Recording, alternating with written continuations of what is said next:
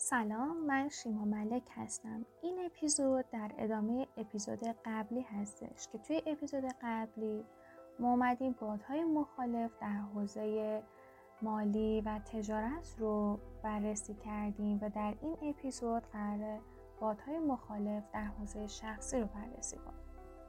اما اون چیزی که توی این اپیزود بیان میشه این هستش که همه ما یک سری ویژگی هایی داریم، یک سری نقص هایی داریم. هیچ آدمی کامل نیست و نباید این انتظار رو داشته باشیم که همه چیز ما باید کامل و عالی باشه.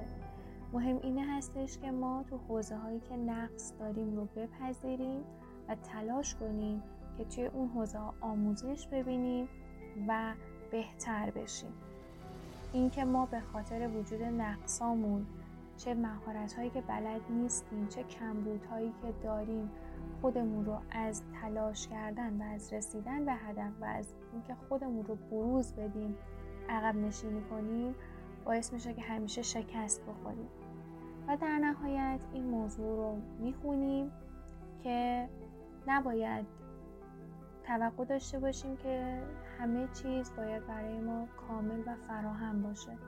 باید انتظار مشکلات رو داشته باشیم تا بتونیم براشون برنامه ریزی کنیم و به موفقیت برسیم و باید صبر کردن رو یاد بگیریم. باد مخالف شخصی.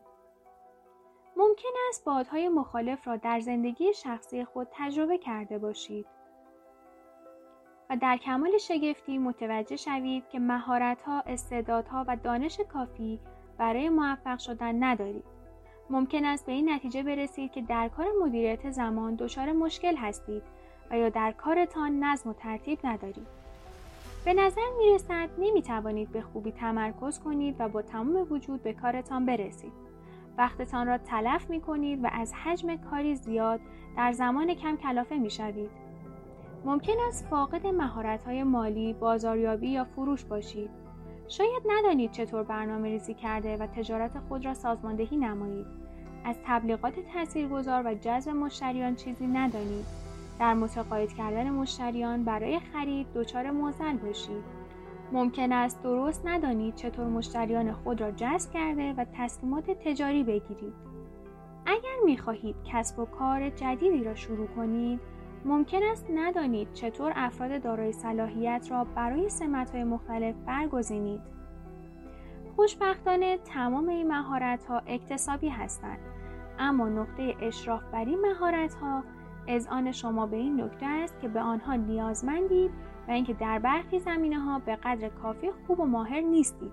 سپس می‌توانید آموزش خود را آغاز کنید.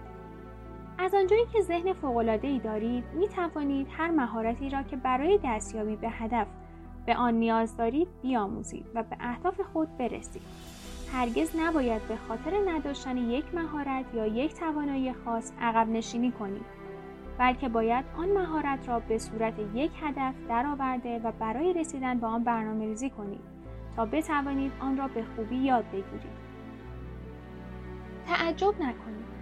انتظار بروز مشکلات به عنوان بخشی طبیعی از کار یکی از نشانه‌های بلوغ و رشد فکری و ویژگی حیاتی برای پیشروی در مسیر موفقیت، خوشبختی و تعادل در زندگی است.